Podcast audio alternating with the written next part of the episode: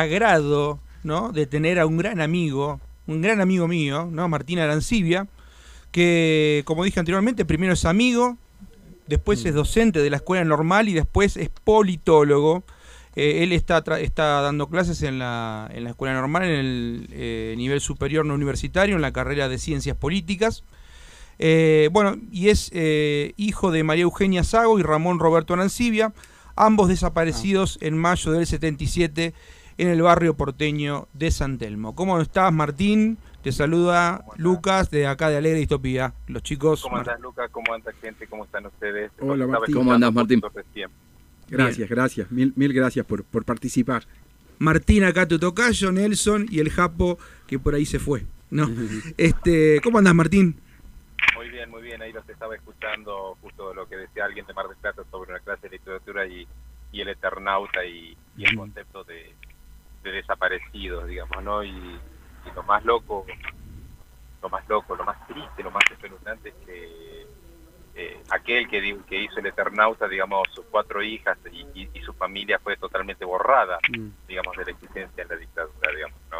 Las cuatro hijas de Ostercel eh, son desaparecidas y, la familia completa, digo, una familia exterminada eh, solo en función, digamos, de, de, haber eh, pensado y, y pensar que el arte también es política.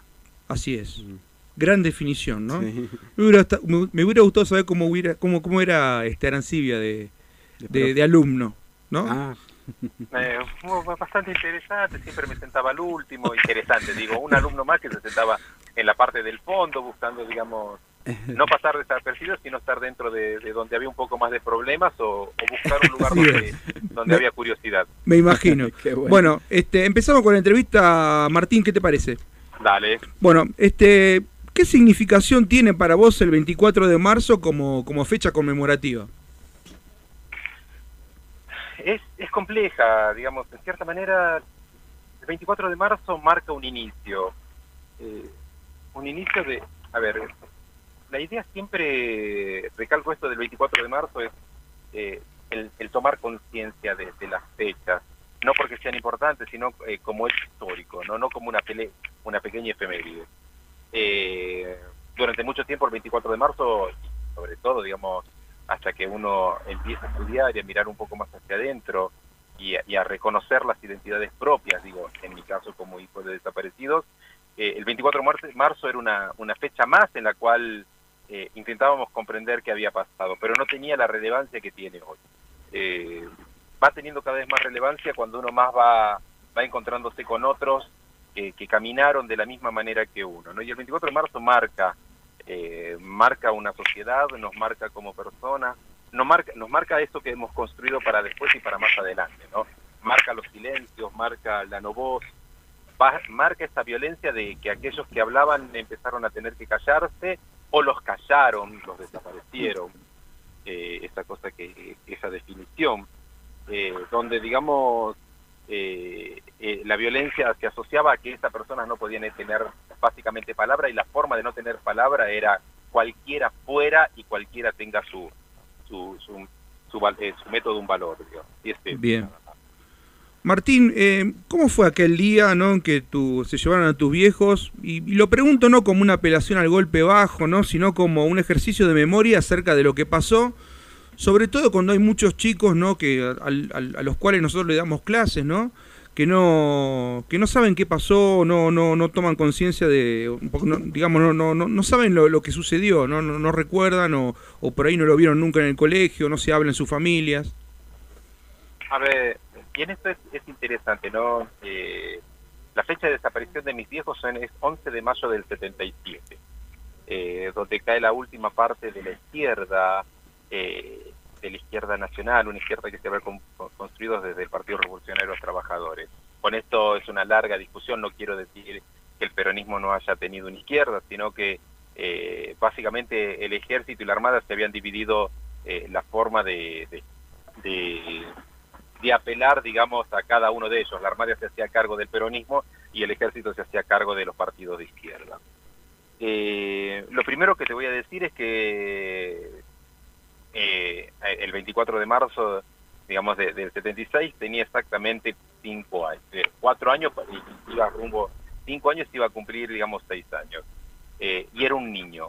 Eh, el hecho más violento que uno tiene en esto es el hecho de sentir que te llevan a tus padres delante tuyo a las 12 del mediodía y no entender por qué. Conciencia política de lo que estaba sucediendo, eh, no, ninguna. Somos niños, jugamos, entendemos el mundo, entendemos lo que nos quitan.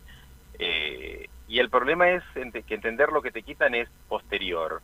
Eh, y, básicamente te convertís en un sobreviviente de una época. y de una época y de una realidad y, de una historia que nos comparte a muchos, a muchos.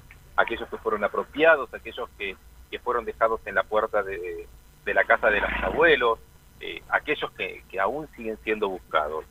Eh, éramos niños y como niños jugábamos y un niño juega y un niño entiende que hay algo que está mal y lo que está mal es que te saquen a tus viejos lo que está mal es que te rompan una puerta lo que está mal es eh, que, que, después entendés que esa violencia tenía que ver con, con dejarlo al otro sin voz esta parte me parece siempre la voy a recalcar muchas veces no donde naturalizamos, donde la ley se naturaliza en función de una violencia, ¿no? Eh, está bien que estas personas eh, se vayan y sean silenciadas.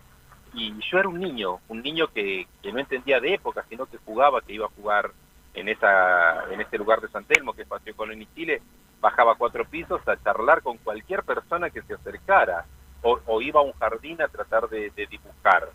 Eh, y el mundo era natural hasta que en ese momento, bueno, la película se detiene y volvemos a empezar de nuevo a contar otra historia de la cual empezamos a tener conciencia muchos años después. Bien. Eh, en el 2003 el equipo de antropología forense encontró los restos de tu papá. ¿Cómo recibiste esa noticia? es, muy interesante esa parte. Eh, siempre lo cuento de esta manera. Eh, justo en la pregunta digamos, anteriores eh, en ese momento estaba trabajando, me había sentado en, un lugar, digamos, en el shopping de Salta, a, mirar unas cosas de trabajo y a leer. Eh, me llama mi hermana y me dice, restituyeron los restos del viejo.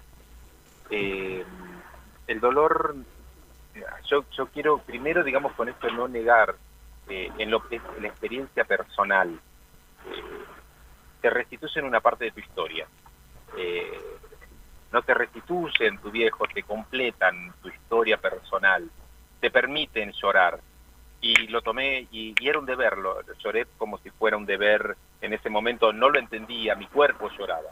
Mi cuerpo necesitaba llorarlo. La pena era otra, la pena era que me estaban restituyendo mi identidad, mi viejo. Me confirmaban el hecho que, un hecho que era mucho más trascendente que ese momento, digamos, que, que es que se vuelve hasta, hasta normalizante, que es ser hijo de desaparecidos, ahora te restituían un cuerpo.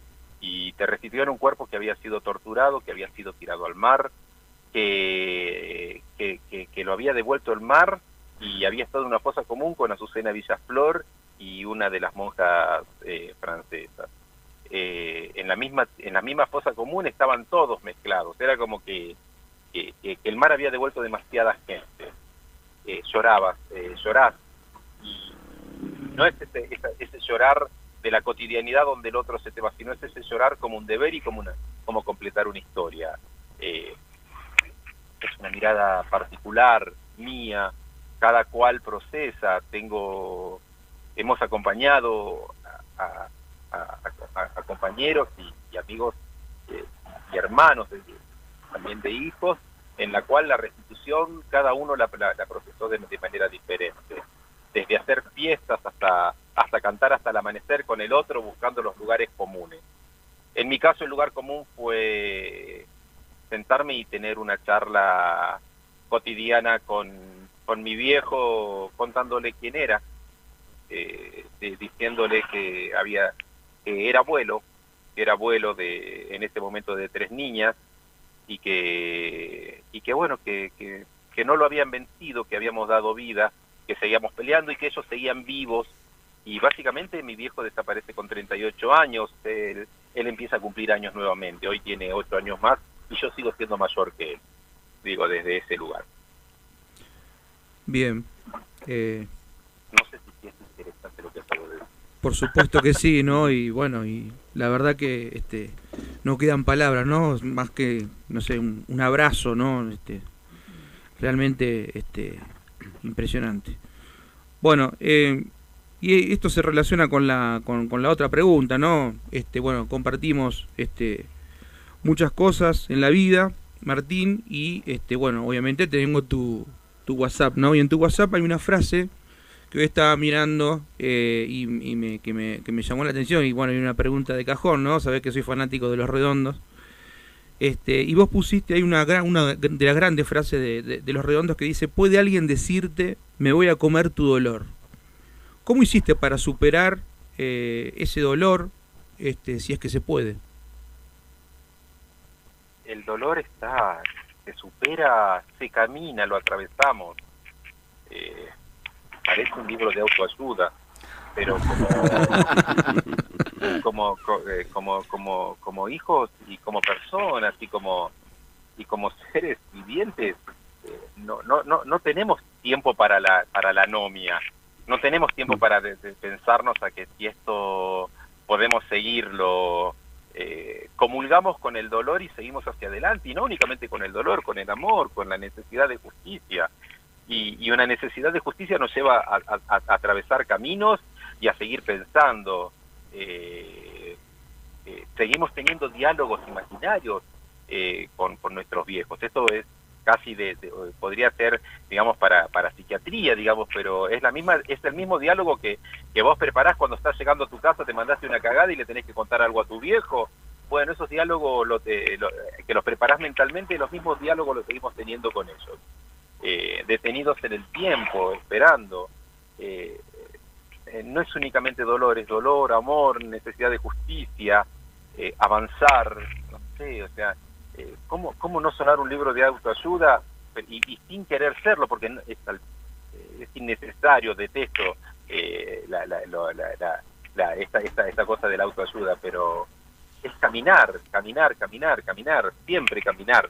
Eh, siempre caminar, no hay otra forma.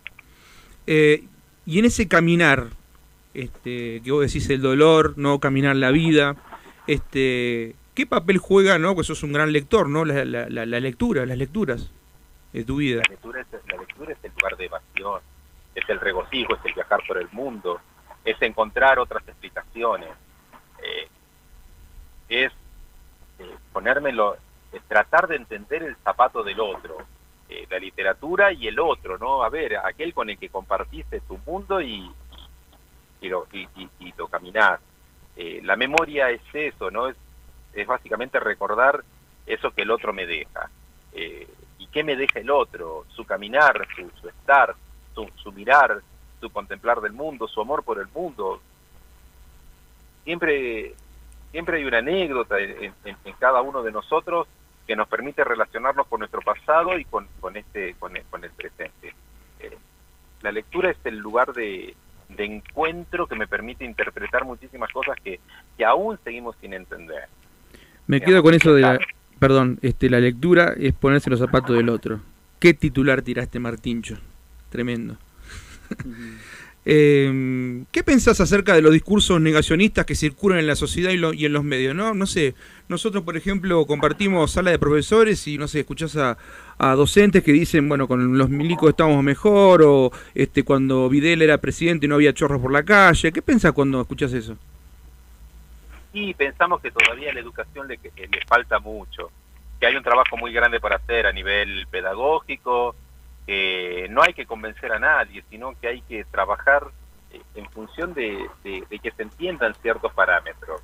Eh, es muy fuerte, digamos, o sea, la estupidez humana o, la ignorancia humana conlleva, digamos, estas cosas, pero es un trabajo pedagógico, es, eh, muchas veces hay discusiones que, que son innecesarias y hay discusiones que son necesarias.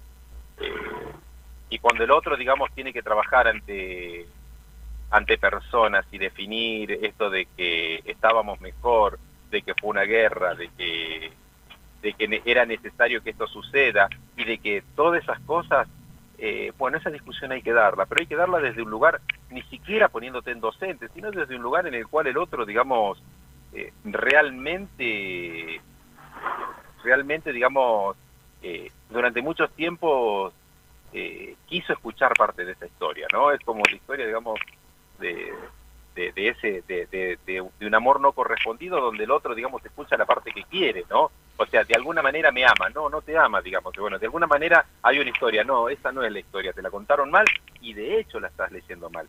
Pero bueno, es soberbio también decirle al otro cómo, cómo mirar la historia, si no es de a poco, es charlar, poner los signos de pregunta, esto te lo enseña también por ahí la, docencia, no dejar los signos de pregunta, no las respuestas. Claro. Eh, para terminar, ¿no? Y agradeciéndote el, todo este tiempo, ¿no? Y, bueno, todos los, conceptos que, que, desarrollaste acá en, la entrevista, ¿no? ¿Cómo ves la situación en Salta? No sé, por, ejemplo, ayer hubo una marcha, este, ¿cómo ves el, tema de la, de la memoria, la verdad y la justicia? a ver, esto es casi, sería es, muy interesante la pregunta porque tiene aristas desde lo colectivo y lo, lo, individual. Sí. Desde lo colectivo seguimos todos, todos, todos, todos, aunque haya dos marchas, eh, seguimos eh, luchando, digamos, por lo mismas, eh, por las mismas, por las mismas justicias y por los mismos lugares, ¿no? desde lo individual y desde la deformación de lectura que tengo es es muy interesante, ¿no? Y acá algún amigo nuestro como, como Tito, como Tito no, no, nos va a decir eh, déjenlo a Foucault en paz. Eh, cuando digo Tito es Ernesto Martínez. Eh, eh, lo que lo que ves lo que ves en una marcha es cómo se reproducen ciertas prácticas de poder, ciertas prácticas que conscientemente parecen que son hechas para cuidar, pero son prácticas de poder y de aislamiento. Me llamó mucho la atención ayer en la marcha eh, ver un cordón aislando gente.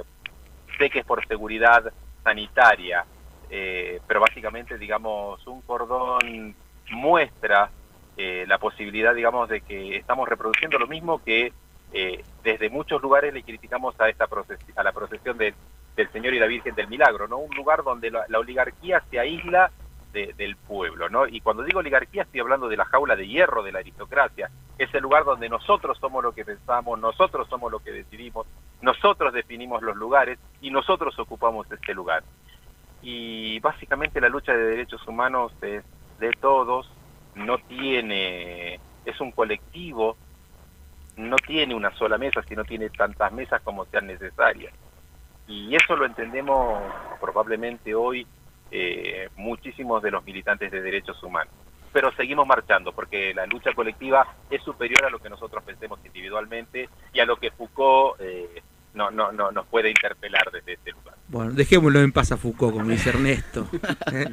Bueno, Martín, te mando un fuerte abrazo enorme, sabes lo, lo, que te quiero, tenés el programa siempre este, disponible. Eh, y muchas gracias por tu tiempo. Bueno, si lo tengo disponible, pone, pone Kashmir, pero no la versión melódica. Quiere Kashmir. Quiere Kashmir, pero de No Quarter, ¿viste? del ah, disco de Led Zeppelin, de Robert Plant y Jimmy Page. lo podemos poner en honor a nuestro amigo. Este, este, pero, pero será en otro programa. Hoy, venimos con una temática distinta. ¿no? Este, muchas gracias por tu tiempo, Martín. Gracias, Luquita. Saludos a todos, chicos. Gracias. gracias eh.